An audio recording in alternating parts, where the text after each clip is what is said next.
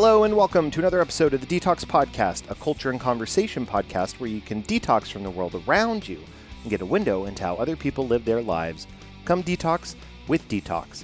I'm your host, Joe Shaw, and we have made it. This is the end of 2020. This is the final DTALKS Podcast episode of the year, and what a year it has been. We have seen a global pandemic, social unrest throughout the country due to systemic racism and murders of George Floyd and many other individuals. We've also seen a tumultuous presidential election, a new president elect. There has been so much packed into one year, you would think it was an entire decade.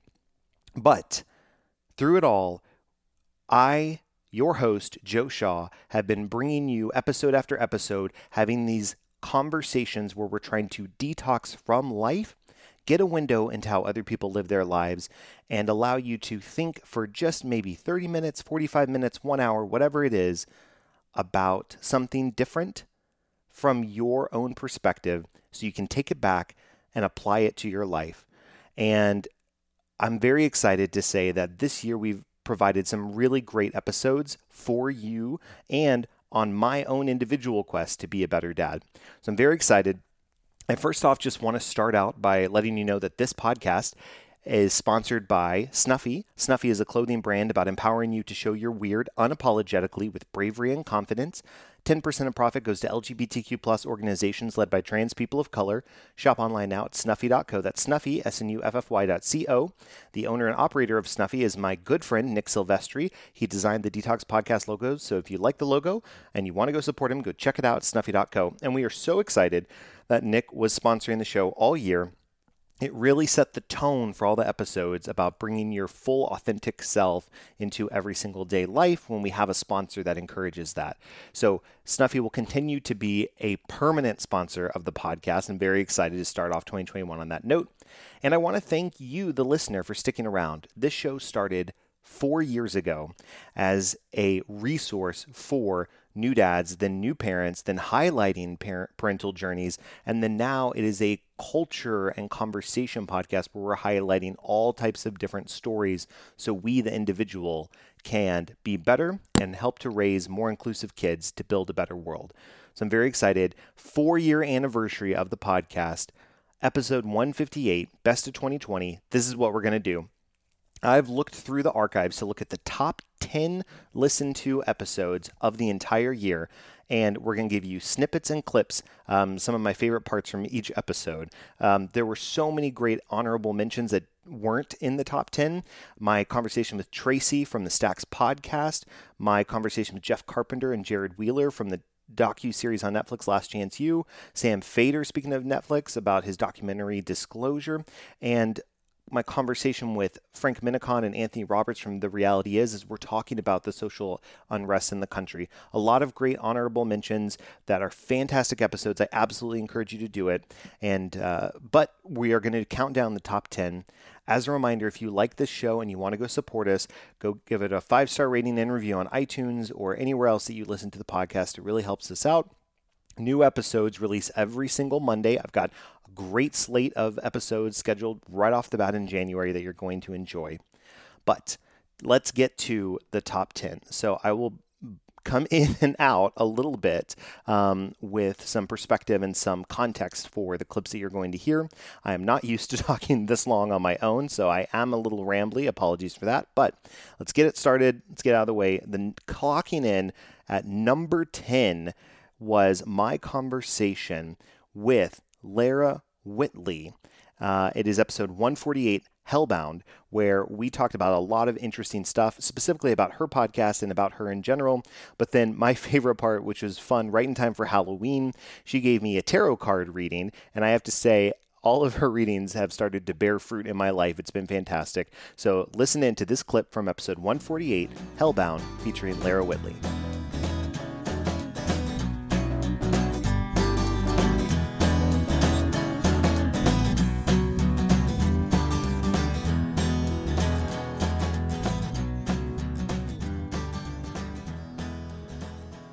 Okay, so I have it all set up. I did a um and I'll take a picture of it too so you can like Oh, perfect. have. I'll send it to you. You can have it if you want it. Nice, nice. Um, yeah. Sorry. No, you are all good. And do, do, do, do, do, um, yes. I was going to say something else and I totally forgot, so I just scatted a little bit. I love it. Okay, so the one that I'm doing for you today is, um, yeah, they're literally just like three cards in a row, um, horizontally, and the first one, which is on the left side, um, since you can't see it, I'm like trying to It's describe good. it as No, no, best I like I it. can. Yeah, yeah, yeah. Um, it, that one is going to be you, and then the middle one is going to be your path, and then the right one is going to be your potential. Okay. So I'll start with the one that's you. Okay, so you got, I think this is one, two, three, four, five, six, seven, eight, nine, ten. Okay, this is the ten of swords, I think is what it is. okay. Let, I have it in the book, and then I'll tell you what it means. Okay, okay. I like it so far. It might take me just a second to find No, it. you're all good. I just fin- if anybody so quick aside speaking of swords I just finished reading I'm a huge Michael Crichton fan. I really enjoy his mixture of sci-fi and fiction and RIP he's not uh, here anymore but he wrote Jurassic Park and all that great stuff. Oh yeah. and so I just finished a book of his called Timeline which was a terrible Paul Walker movie in 2003 starring Gerard Butler of all people but the book is fantastic. It's about these scientists who go back in time to the, I think, 14th century uh, medieval France, and there's lots of knights, there's lots of violence, there's lots of bloodshed. Um, uh, so and lots of like quantum mechanic discussion, which is really cool. if you can, if you can like have scientific discussion around quantum mechanics and time travel and like knights and stuff, like I'm I'm in. Like that's I love that. so. Anyways, See, I was I was not good at science in high school, so all of that hurts my brain a little bit, but it's very interesting to me. Um, I work for two astronomers now, and so I'm like, I I really hope they don't listen to my flat Earth episode and think that I don't believe in science. hashtag flat Earth forever. No, I'm kidding. I know, I know. I'm like, it's funny. Okay, so yeah, it is the Ten of Swords. Um, so this, um, I'm trying to see if it has like a good.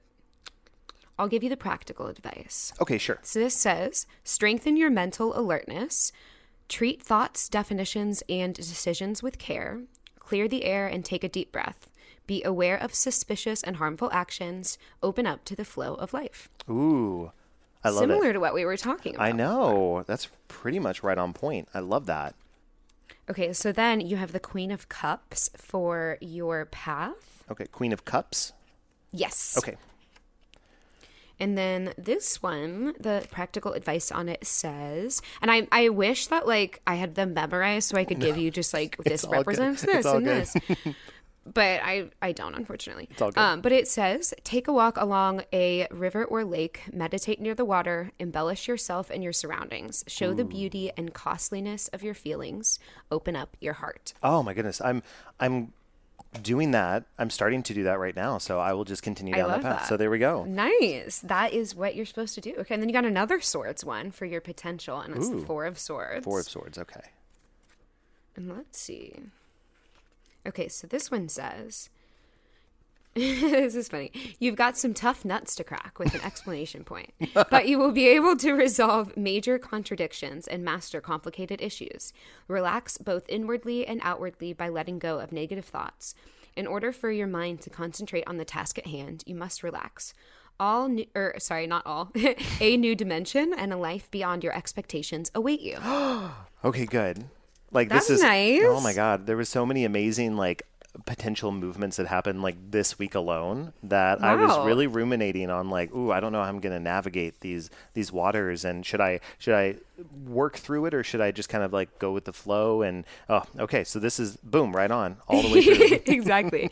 Yeah, honestly, it's a nice um it's a nice thing and I think a lot of people think that um there's like negative cards in it or it can like t- it's like you know, it's funny I was showing uh, Brandon Harry Potter the other day, and we were watching the one where she's like the Grim. Oh, right. I think that's what people think tarot is, but Look at the it's, cup. Look at the it's all positive. Yeah, it can just mean like you know, like time to let go of something, move on to something else. But Right. yeah, yours was yours was great overall. yes, I absolutely love that. Thank you so much. Hey, Joe is here, and I'm here to tell you about episodes 9 and 8 on the top 10 DTALKS Podcast episodes of 2020. I feel like Ryan Seacrest or Casey Kasem counting down the top 10 hits of the week, in this case, the year. Um, something about 2020 i was very fortunate to be able to cross a couple of interviews off my bucket list. In fact three of them are in the top 10 of this countdown. I was very excited to uh, be able to share with you. But first up i want to let you know that clocking in at episode number nine overall is DTALKS podcast episode 147 everything is spiritual featuring rob bell. Rob is one of those interviews i was able to cross off my bucket list he, he is a author, theologian, former pastor, and his work was very influential to me growing up. And I was extremely excited to be able to talk to, to him about his latest book, Everything is Spiritual, and dig into a few different important topics. So you're going to hear that clip. And then clocking in at number eight is my conversation with Grace Shemaine in episode 145, Empowering Voters.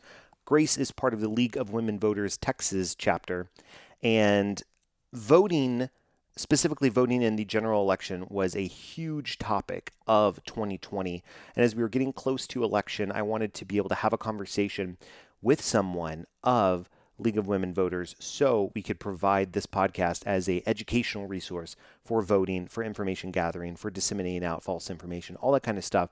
Grace was fantastic, so we really got into a lot of very helpful topics which I hope helped inform people as they got ready to make their decision before the general election. So, first up, Rob Bell, and then Grace Shemaine.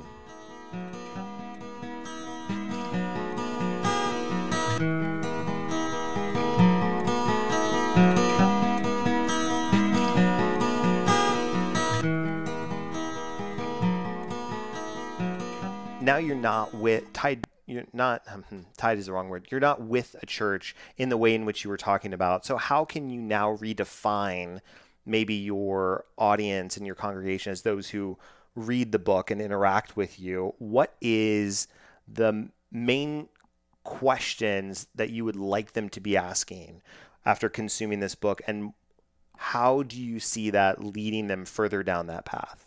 It never crosses my mind. Okay. It never crosses my mind.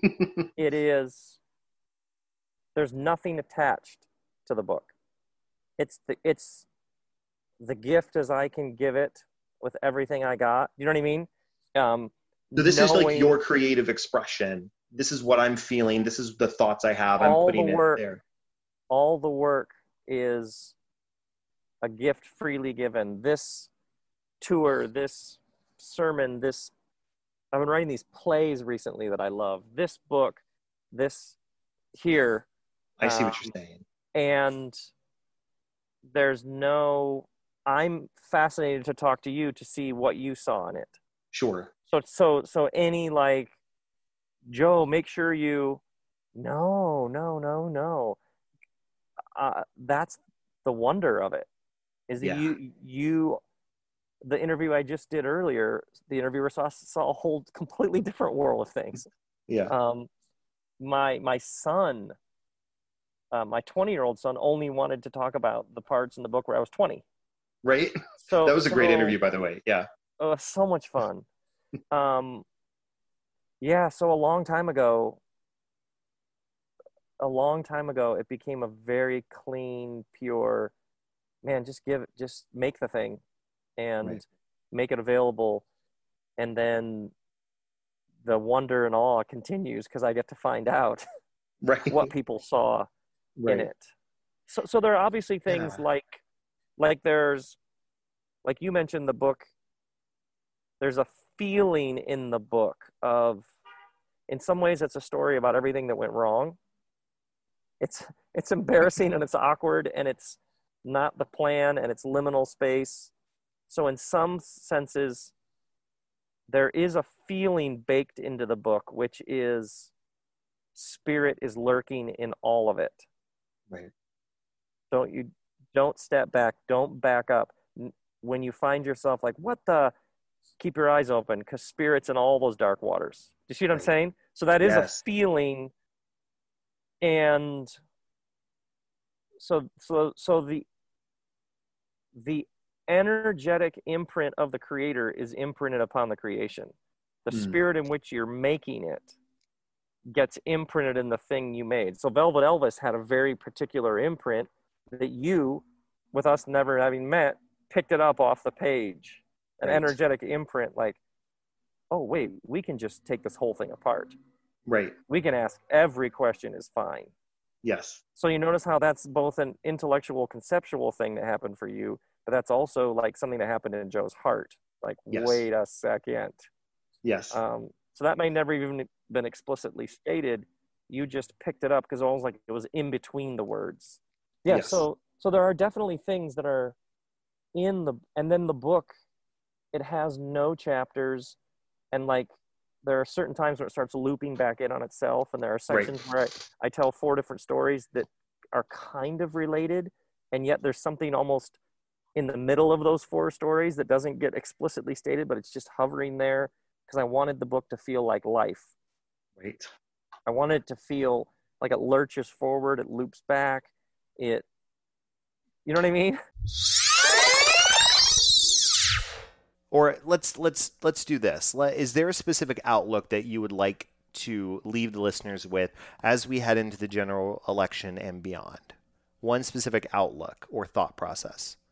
I would say that this is our democracy and it doesn't belong to any political party. It doesn't belong to any person who is a, an elected official. It is our democracy and we need to take care of our democracy and we need to grow our democracy. And it is not just about my vote when I talk about our democracy. It is about your vote, and it's about the voter of the person perhaps who lives down the street. It's about a voter who lives in their car and doesn't have a place to live. It's about everybody getting together and deciding what the future of their city and their state and their country is going to look like in the next 20 years. And so it's really important to support our democracy. I would, because this is a parent show, a parenting type show, I would say everybody needs to instill that in their children, help their children understand the process. Democracy doesn't just happen the polls, but your kids make decisions when you're when they're playing with their friends. What are we going to play next? let's decide let's talk it out. Well should we play outside? Should we play football? Should we watch tv what do you want to do? I want to do this i want to do that. And then you come to a consensus and you decide what you're going to do. Perhaps you're going to do this first that second. You know what that is? That's the beginning of democracy and it makes me happy so please uh, share democracy with your family your kids and your neighbors all right I am back with episodes number seven and six in the top 10 countdown. Uh, 2020 was definitely a tumultuous year. In June, we had the murder of George Floyd, a lot of protests throughout the country, and a lot of conversations about uh, the systemic racism built into the fabric of the United States of America. It coincided with Pride Month, which is a month where typically we recognize and honor the struggles of the LGBTQ plus community, and that still happened, but in a very different, more solidarity lens with uh, people of color and Black Lives Matter demonstrations and peaceful protests across the country. I happened to speak to my good friend Cody Ballou, who is a singer and artist, at this time. So, clocking in at number seven is my conversation with him, which is episode number 129, Work to Be Done. And then clocking in at number six um, is my conversation from uh, episode 123, Quarantine Cabaret, featuring Mikey Abrams. Uh, one of the things that we did in quarantine was find ways to entertain ourselves. And Mikey Abrams started a Facebook group called the Quarantine Cabaret, where different artists could share their performances since they couldn't share it in live theater. So, first up is Cody Ballou from episode 129, Work to Be Done, and then a clip with Mikey Abrams from episode 123.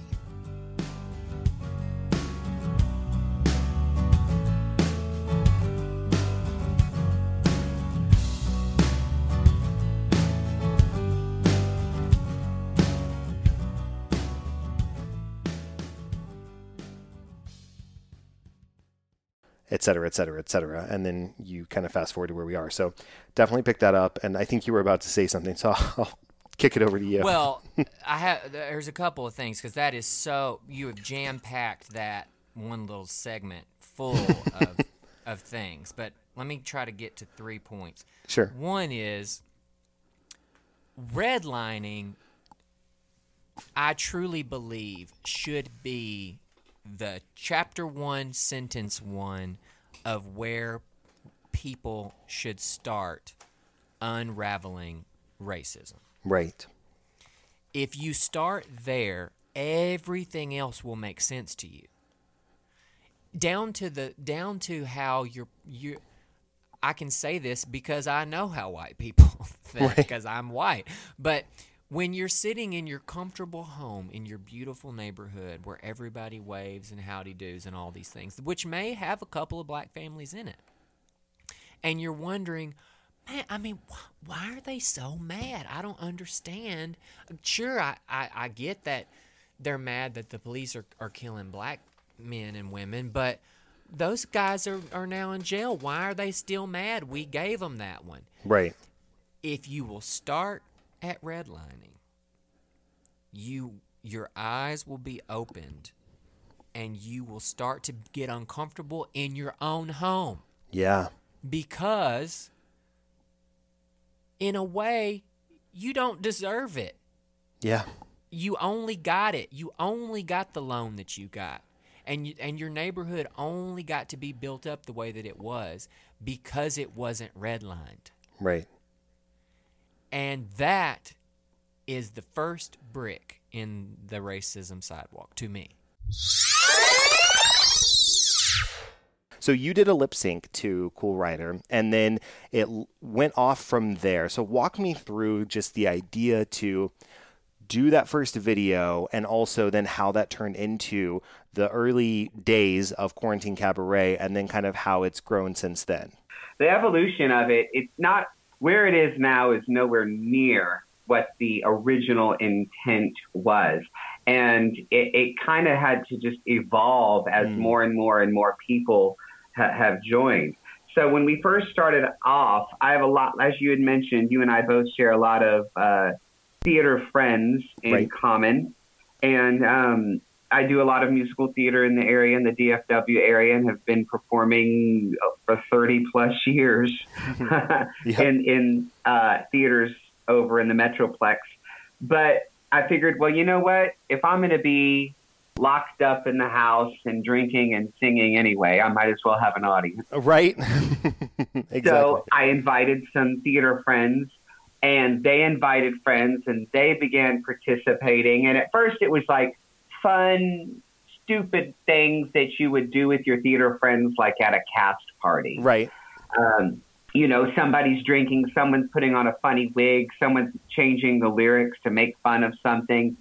And I'd say about for about the first three or four days, it was a lot of fun. And then after about five, six, seven, eight days into it, it exploded well past the 15,000 member point. Right. And um, we started getting people from across the country, um, different countries. Right now, we uh, represent six continents and over 40 different countries Wow. uh, which is absolutely amazing. And I put a picture of the American Airlines Center. The American Airlines Center is designed to hold 20,000 people in capacity. Well, we are almost twice the size of the American Airlines Center as far as members who are potentially watching. So everyone who's coming in and posting all of their performances are getting a chance to perform in a huge crowd. What's amazing about it is I've been getting a lot of uh, wonderful feedback, private message, text message, email saying thank you so much for creating this group. Um, you know, I've been get, going through a hard time with my kiddos, and my kiddos love to sing and dance, and their you know school plays and activities got canceled, and it gives them a chance to perform what they could have performed at their school talent show. Yeah. And um, it's little things like that that you just didn't realize. So it's kind of evolved into an escapism and a comfort zone. Welcome back. We are now getting into the top five episodes of DTALKS Podcast 2020 as determined by you, the listeners. So, clocking in at number five uh, is another bucket list episode. So, here's something that's really, I don't know if you would call it interesting. I think it's interesting. I find it fascinating to look at other people who share the same name as I do and see what type of individuals they are and start doing a cross comparison of my own life and just kind of go down the rabbit hole of what other people exist in this big, wide world that we live in. So, for myself, Joe Shaw, that meant I stumbled upon this fantastic artist in England named Joe Shaw. And he had this fantastic display called Burn the Furniture to Heat the House. And that is actually the title of episode number 146, which clocks in at number five in the top 10 episodes of 2020. Burn the Furniture to Heat the House. Joe and I got into a really good discussion about his art, about politics in the UK as well as the United States. It was really fantastic conversation. And so the clip you're going to hear is me discussing his art exhibit. And then I am also excited to talk to you about the episode that clocks in at number four. So, the episode that clocks in at number four is actually episode 135 coming out featuring Nicole Payson. Nicole has quickly become one of my favorite people on this planet to talk to, and her pa- podcast coming out with Lauren and Nicole is an excellent podcast for sharing stories of folks coming out uh, in the LGBTQ plus community. She's been on twice now, episode 135 and episode 150, but it was her first appearance, episode 135, where the listeners uh, determined it was one of the top 10 episodes of 2020. So, first up, you're going to hear my conversation with Joe Shaw from episode number, let me pull this up, episode 146, followed by my first conversation with Nicole Payson from episode 135.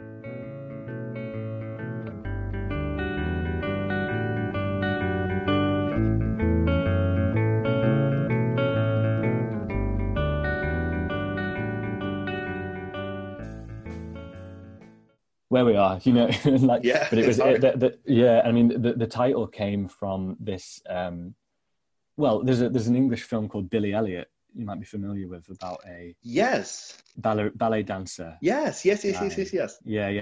Yeah, yeah. So that's quite actually interesting because that film is based in the northeast of England, so ex-coal right. mining areas and yep. shipbuilding towns. You know, really in ex-industrial centres. Yeah, where in the eighties, um, these all the coal mines were shut.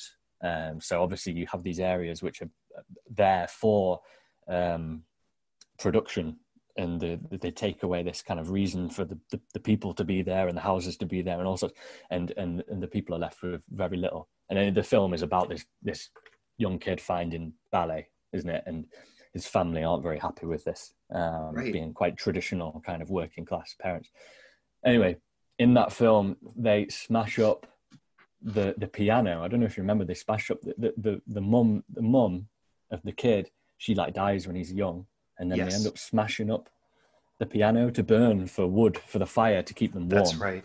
That's right. They were and the they were on.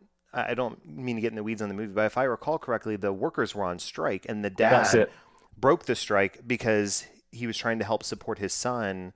Yeah, yeah, yeah. yeah. In, in his ventures, right? That's quite an interesting. That has a kind of um, it's quite close to my uh, heart because that was I grew up in a coal mining area and my my parents were my grandparents were part of that um, strike. You know, like the. The, the, current prime minister at the time, Margaret Thatcher. Yeah, yeah, yeah. She she you yeah. know she basically nationalized um, privatized everything and, and sold off all these things and closed all the coal mines and left a lot of these areas in in um, the Midlands of England and the north of England, which are the poorer kind of areas, um, just to rot basically. That's you know, right. sort it, sort it out yourselves, and um, yeah, so that's the kind that's the kind of landscape that I grew up in in the Midlands near Nottingham, uh, which is the kind of one of these empty factories, um, these kind of structures used to be for a thing, you know, that used to be really useful and a, right. a real focus of the community but have just been their, their shelves, you know, left empty and only, you know, you can only guess at what for me you can only guess at what they used to be for whereas they used to give my you know my grandparents and my parents are living you know this kind of right. like a reason for being yeah so um the title kind of came from that that scene in the film where they smash up the the piano which is his dead mother's piano you know and he's heartbroken and it's this kind of i'm kind of interested in this idea that we're sort of having to revert back to more of an improvised way of living. You know we we we, we went through you know through the the 50s the 60s the 70s the 80s the 90s where we were kind of laid out this kind of model of of, right. of existence you know in society this whole get a job get a mortgage have kids do everything like this and how it's just kind of broken apart. And and and now you know you have the choice and but also there's the need to kind of take things apart and put them back together again in your own your own way you know and yes. i think that this kind of has parallels in everything like in employment and in technology you know um, she wrote a little bit about it and then she linked out to a, a, a article and she said you should one should read the feminine mystique with these four caveats and you clicked on and it talked about how like it was you know homophobic um, in these specific areas you know the quote lavender menace but it also gave a follow-up into how betty friedan grew as an individual from that um, and then it talked about you know she was a um, privileged white woman in these ways and this is what she did and she approached her um, her uh, uh, my quote unquote mar- or her not quote unquote her marginalized status from this perspective as opposed to a woman of color at the same time. And so it went through all of it and said so these parts are problematic for these reasons but at the end of the day here's also why you should read it but you need to read it knowing this about the book. And i found like that was the first time i've seen recently a very nuanced approach to something that has flaws and has merits and here's how you should approach it. Like it was it was well done. I highly recommend it Oh my gosh, I love that. That is so in line with um, the way that I've, I, I, I think about things, the way I have been thinking about things lately, and what I wanted to see more of in mm-hmm. our dialogue um, on the internet. And as we, and certainly as we approach, um, whether it's uh, works of art or um, uh, critical literature like that, or anything from or, or history just in general, right. where if you say like, if you just trash anything that's problematic, you're throwing the baby out with the bathwater. Yeah. I mean, that is just and, and you're you're getting rid of history. Now we can go into specifics and sure. say like, uh, you know, should Confederate statues be up? No, no. right. Can, I, that feels fairly black and white to yeah. me. Um, if yeah. you want to, you know, put them in a museum saying like this is what we did for this many years is we allowed these to be up here you right. know isn't that shitty of us then right. like then, then great right, you know right. but like but you know there are other ways of capturing that history but when it comes to just like anything in general you know it gets me very uh, nervous this well it's one step away from book burning is like what you start to see honestly like, yeah yeah, it is. It is because it, of course there are going to be things that are problematic now through our lens because we've evolved. That's yes. how we're supposed to be as humans. If right. we're not evolving, what is the point? Right. You know, my hope is that our, our all of our hope is, should be that we're getting better and more accepting and more inclusive as we go along. That doesn't mean that everything was bad in the past. It just means that now we can look through a different lens. And right. I, I do think caveats are great. Yes. It's great because then you can you can you can immediately highlight what is not working and then take what does. Hey, I hope you're enjoying this best of 2020 episodes so far. We're getting into the top three episodes. Um, so, clocking in at number three is from episode 120 Management Mess featuring Scott Miller.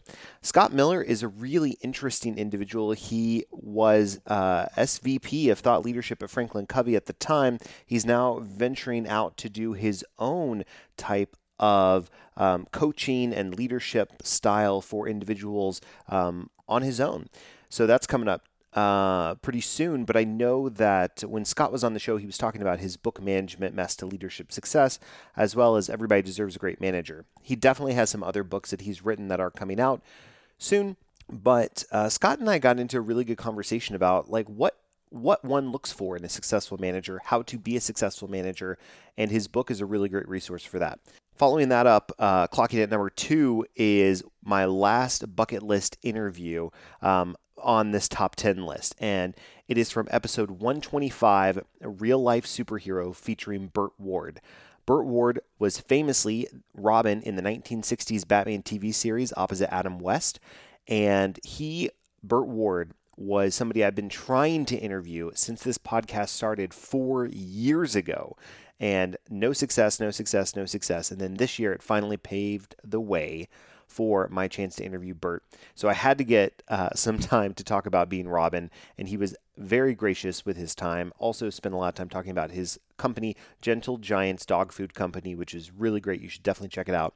But up first, you're going to hear my clip with Scott Miller, and then following that, a clip of me talking to Burt Ward, Robin himself.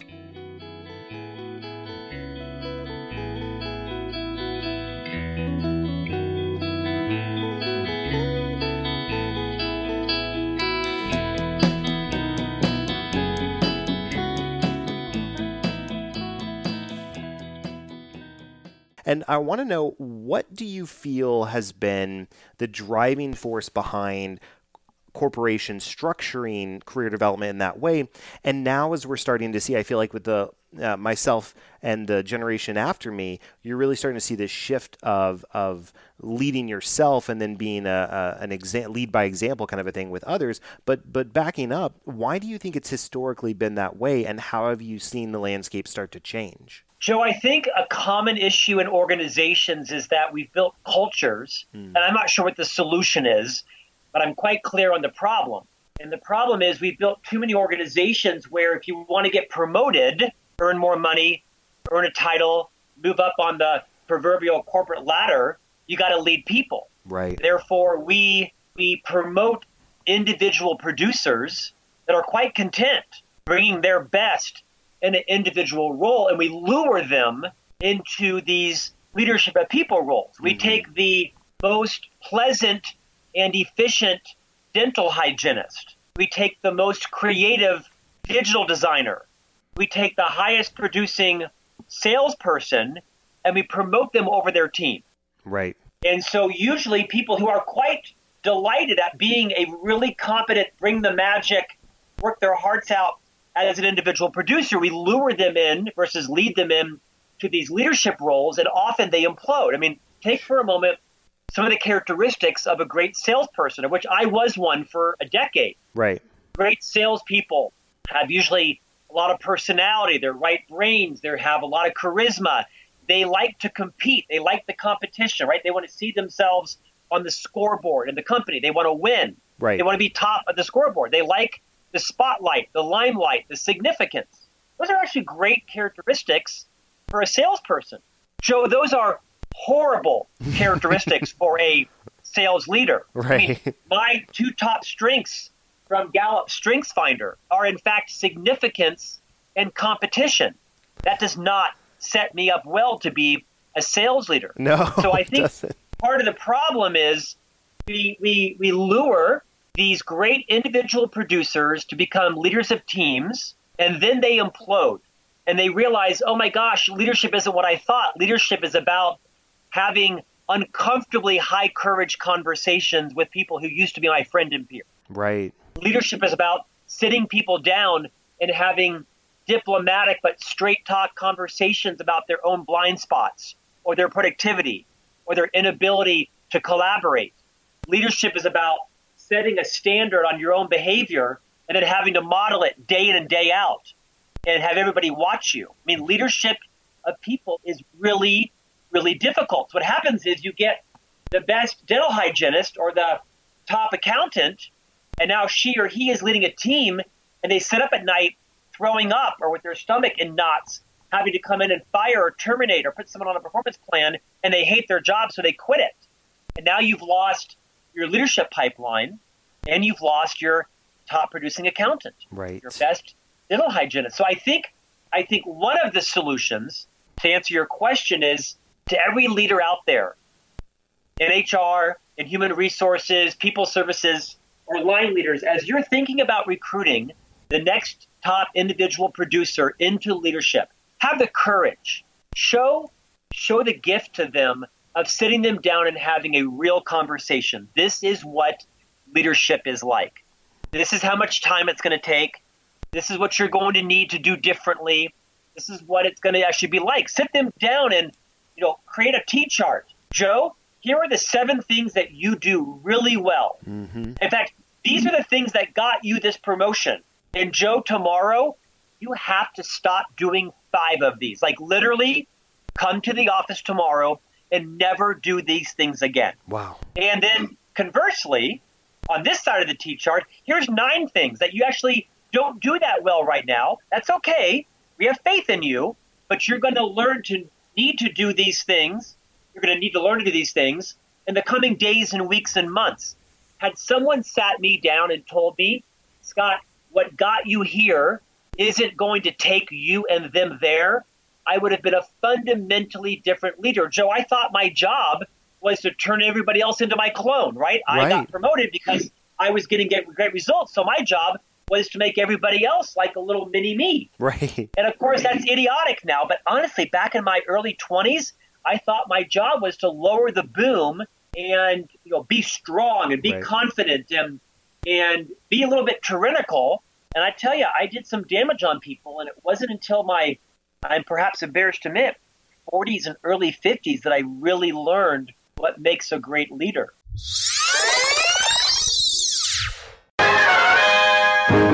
Holy DTALKS interviews, Batman! It's Joe Shaw! Wowie zowie! He's the best! To the Batmobile! Can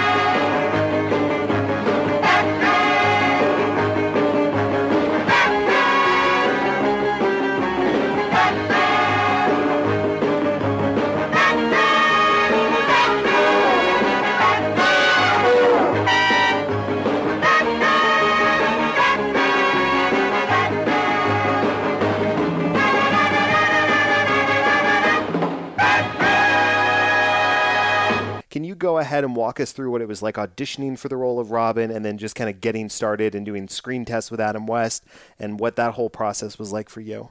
Okay, well, what happened was I was studying to be an actor. I wanted to be an actor. I was studying both at UCLA, where I was going to the university, and I was also studying professionally with professional coaches. Okay, but I hadn't done anything. And my father was a prominent real estate broker in Beverly Hills, and I would help my dad by uh, what they call sitting on a house, which means you're really just there when they have open houses so that you can show people around if they have questions, answer sure. their questions, give them a brochure or whatever. And uh, uh, one of the people that came to look at a house and bought one of the houses my father was selling was a famous film producer. And I asked him if he would be willing to watch me do a scene. And I did a scene for him. And he was very nice.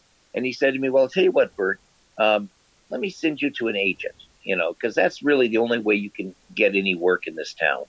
I said, okay. So he sends me to an agent who the first thing this agent says to me, well, I can't even get work from the actors I've got. You know, I would never take another actor. I would never take you if it wasn't for this producer. And don't expect to work for a year. And if you do get a, a, a job, you'll have maybe one line to say and that's what you can look forward to right. at best. Okay, wow, but that wasn't very encouraging. well, it so happens that a couple weeks after that, I get a call from the same agency. Some lady there says, "Oh, there's something going over at 20th Century Fox," uh, and I said, "What is it?" And they said, oh, "We don't know what it is. Just go over there tomorrow. We got you an appointment at 4:30, and you know you'll be there with all the other people, and you know you can get a chance to interview for the part, whatever it is." I said, "Okay." So the next day I went over there. It was 4:30 in the afternoon, and they directed me to where to park. And then I walked to this bungalow, and I went in, and somebody looked up and said, um, "Okay, and who are you?" Well, I'm, uh, you know, my name is Burt, and I'm here for this part. Uh, there's a part that I'm supposed to interview for, and so they said, "Okay, well, let, let me introduce you to the casting director." So the cast, I, I was introduced to the casting director. Went in his office and uh, had a couple of questions. He said, Would you like to meet the executive producer? I said, Sure. Well, you have to understand, uh, I didn't had never gone on an interview before, and I didn't realize that you normally don't get to meet the executive. Sure. but I didn't know that, Right. right? So I said, sure. I figured everybody got to meet. right. So then I go in to meet the executive producer. And again, because I hadn't been knocked around, and so many actors are so rejected. I mean, just Right. I can see why when they finally get a role, they're like a demon because they're, you know, the world has so mistreated them. You know, Right. but but in any event, I hadn't been mistreated, so I walked right in, and this was William Dozier, who was uh, had formerly a vice president at CBS, and he created the whole Hallmark uh, line of, of movies of the week, and very very experienced professional. But I just went in as a bright eyed kid, and I said, "Hello, sir," and I shook his hand firmly, and he was taken aback that I was so kind of like aggressive, but in a nice way, you know. Right. And he looked at me. He says, "Well, you're kind of big for this part." I said, "Oh, but sir, I promise you, I won't grow anymore." and he laughed, like, "Like, how can you stop growing?" Right. You know what I mean? And, and, and uh, you know, he said, "Well," he said, "Would you like to do a screen test?" I said, "Sure." Right? I mean, I figured Right. everybody got to do a Right, screen of test. course. Well, that's not true either. okay, but I didn't know that. So anyway, uh, a couple of weeks later, uh, I, I had a chance to go over, and the first thing I did, they wanted to see uh, some physical stuff because whatever this character was, it was going to be physical. And I was a brown belt in karate at that time. Karate had only come into the United States about six years earlier That's right. and I had been studying that. Yeah, this and this is now 1965.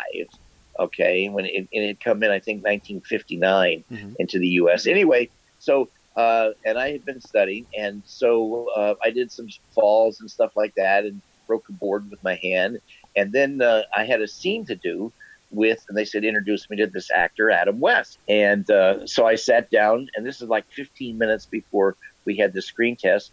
Uh, he was handed a piece of paper, and all, and so was I, and and on the piece of paper, it just had like the names Bruce and Dick. Didn't say anything about Bruce Wayne. Right. Didn't say anything about Batman. Didn't say anything about Dick Grayson. It was just dialogue between Bruce and Dick, right? Right. And and, and just a couple of lines, and uh, and so um, and, and there was nothing revealing about this. This was in Wayne Manor, but I didn't say Wayne Manor. Right. It's just a you know a, a, a stairway there, you know, in somebody's house. That- That's what the set looked like.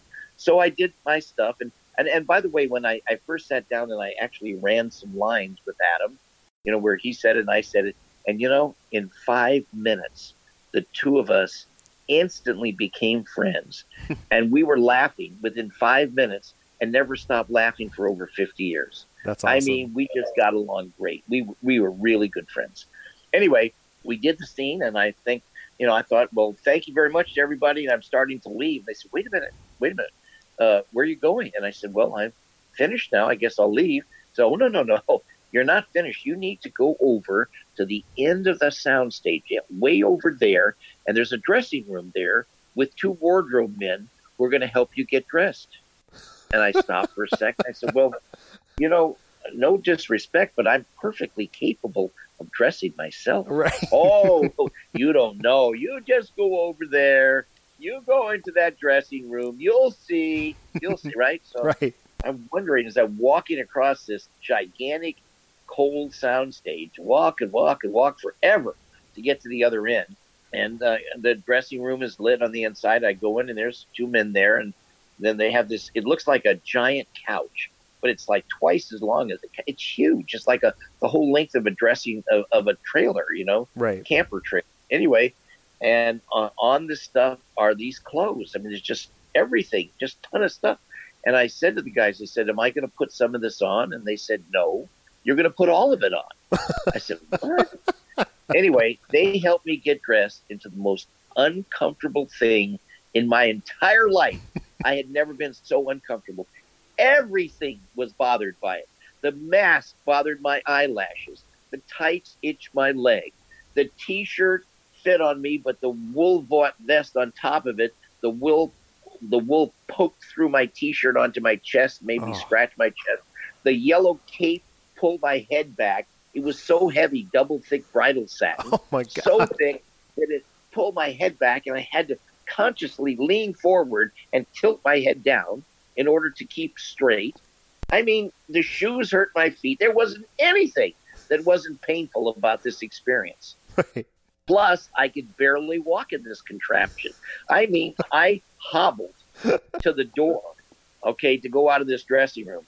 Okay, then I, my God, I had to, I had the horrible thought I was going to walk all the way across that giant soundstage when all I could do was hobble, right? Right. And and and I remember one thing though, as I as I was leaving the dressing room, I turned to these two guys and I said, "Look, you know," I said, "the the only good news here is that in another twenty or thirty minutes, I'll never have to wear this costume again." Famous last word. Right.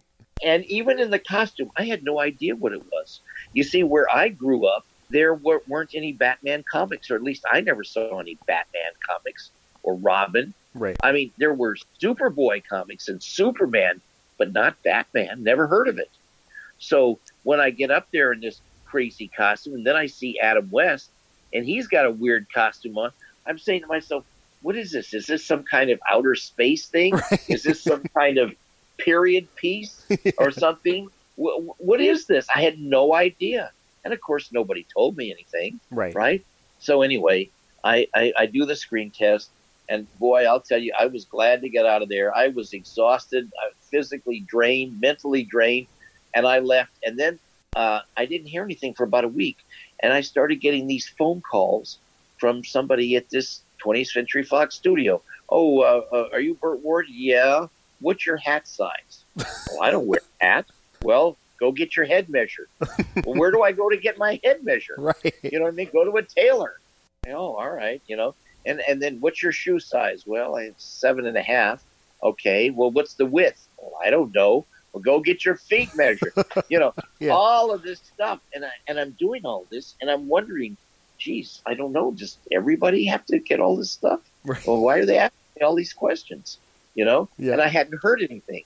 And, and after six weeks of this on and on, six weeks go by, I get a call from these agents and say, okay, well, it's time to come on in and sign contracts.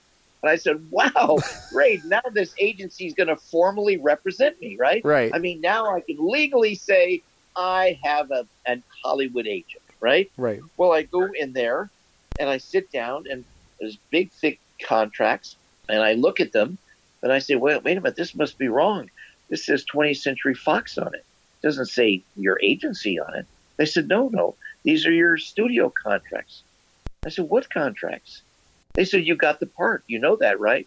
No, I didn't know. Get the part. Oh, you mean the studio didn't tell you? No, no, nobody at this wardrobe men didn't tell me anything. They just called to ask about.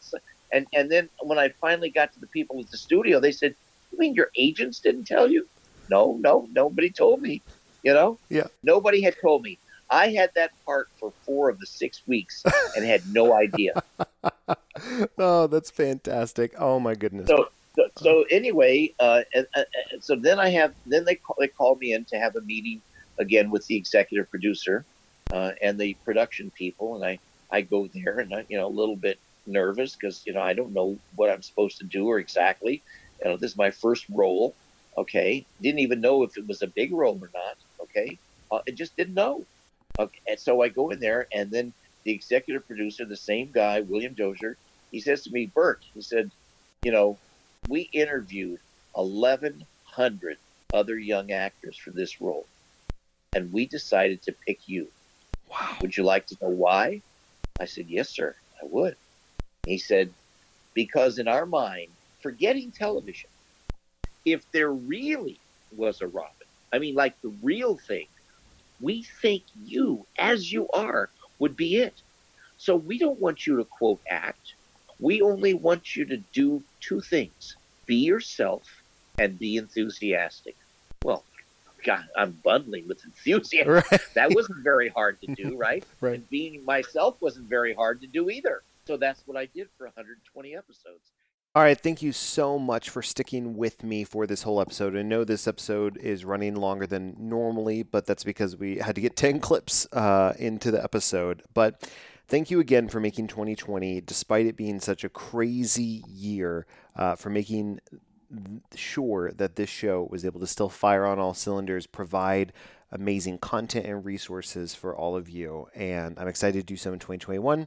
Closing out the show is uh, a look back a little bit more of an oppor- uh, optimistic time, I should say, uh, was episode 118, Mr. Roboto, featuring Christian Hubicki from January 20th, 2020. We had no idea what this uh, year was going to hold in store, but I got Christian on. We talked robotics, we talked Survivor. It's really great. So here's a snippet of the conversation to close the show. Uh, this is it. After this clip, the show is going to end and uh, come back next week for another great episode. The hashtag for this episode is best of 2020. Um, but yeah, anyways, uh, until next time, uh, hashtag best of 2020. As always, I will hashtag be a better dad. And here to close out the show is my clip with Christian from episode 118, Mr. Roboto. Take care. See you next week.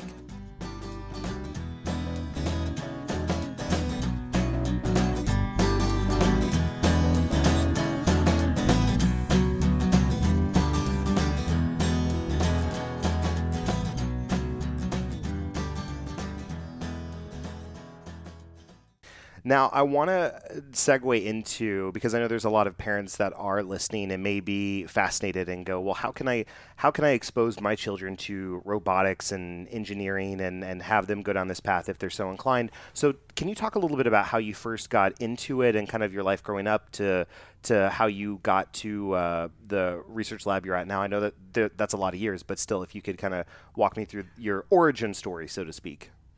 Oh, my pleasure, my pleasure. So, um, so my sort of first foray into getting interested in robots really was Legos when I was a okay. little kid. Uh, probably I was probably like five, probably four or five to eight, and I really got into into Legos. And in the era where I got into Legos, there wasn't a Lego Mindstorms kit that was really like uh, computer programmable, I actually did have what was called a Dacta Lego set, which all, which what it had, it had a bunch of like Lego blocks on it, but it had one motor and had this giant brick which what which uh, which was the controller. And oh, I think like, I remember that. Yeah. Yeah, yeah. Like it's like eight buttons on it. Yes, had, yes, I, yes. Up, down, left, right, A, B is what you had. It's almost like right. a giant Nintendo controller. Right. yeah. And um, and and you could do very rudimentary programming with it. It was sort of just a script that you that you could say. I was like, I want this to do up, down, left, right, and I make little things that were kind of like robots. Right. Right. So, um, and for me, I was very lucky that my parents managed to find some science camps that I could go to over the summer, so that way I get a little bit more exposure to computer programming. I remember, uh, you know, you know, I, I, my, I, I, I, I sorry, I um, was born in 1985. Okay. So um, we, uh, so computers were not in every home when I was born. I right. think we got our first computer in like '96. So a lot of so there was a point where I knew about programming, but I, I didn't have a computer at home, just because that was not something that most people had. Right. And so I remember I would be writing computer code in a notebook. uh, it, it, so eventually, I guess I so eventually when I when I had a computer, presumably I could I could type this out. Right. Um, so so over so th- throughout so I would go to these little science camps, and so I would keep a lookout for those if you're a parent. Uh, I those are very formative to me. Okay. And then when I got to uh, high school, um, I I was in a high school robotics team, and these are increasingly popular in the United States. In fact, they're so popular that in the state of Minnesota there are more high school robotics teams than there are hockey teams. Oh wow! Yeah, yeah. There wow. and there are multiple. There are yeah. So they're extremely popular, um, and uh, th- there are multiple organizations. One is called FIRST, F-I-R-S-T, which stands for for Inspiration and Rec- Recognition of Science and Technology. There's another organization called VEX, V-E-X, uh, which which does ro- high school robotics teams as well. And these are organizations where um, you start a club and then there's some and every year the organization hosts competitions that you compete with your robot in okay and you against other teams and now there are you know thousands and thousands of robotics teams across the country that's and so that's awesome yeah, yeah, so that's what I did in high school, and then uh, from there, I, I, if you were interested in robotics, uh, you you go into go to college, and you typically take some kind of engineering field. For me, it was mechanical engineering. Um, you can also do electrical, computer science. You can, you can do math. There are lots of options. Pretty anything, pretty much anything technical. For like an undergrad, go into robotics. Yeah, as an undergrad, sure. and then I did my master's and uh, and PhD and a postdoc, and now I'm a professor. Nice. If you know of an interesting person or story that needs to be told, please reach out to me at dtalkspodcast at gmail.com. That's DTALKS podcast at gmail.com. You can also reach out via Facebook, Twitter, or Instagram at DTALKS Podcast or visit dtalkspodcast.com. Also, be sure to leave us a five star rating on iTunes if you like the show. It only takes a few seconds and it really helps us out. Link is in the show notes. Finally, thanks for listening. Please come back next week when we'll have another interesting conversation. And special thanks to my producers Ben Lawant and Galan Aldaco. Without your help and support, this show wouldn't be possible. Thanks so much, guys. DTALKS is a production of Vokal. For more information and more programming, please visit vokalnow.com. That's V O K A L now.com.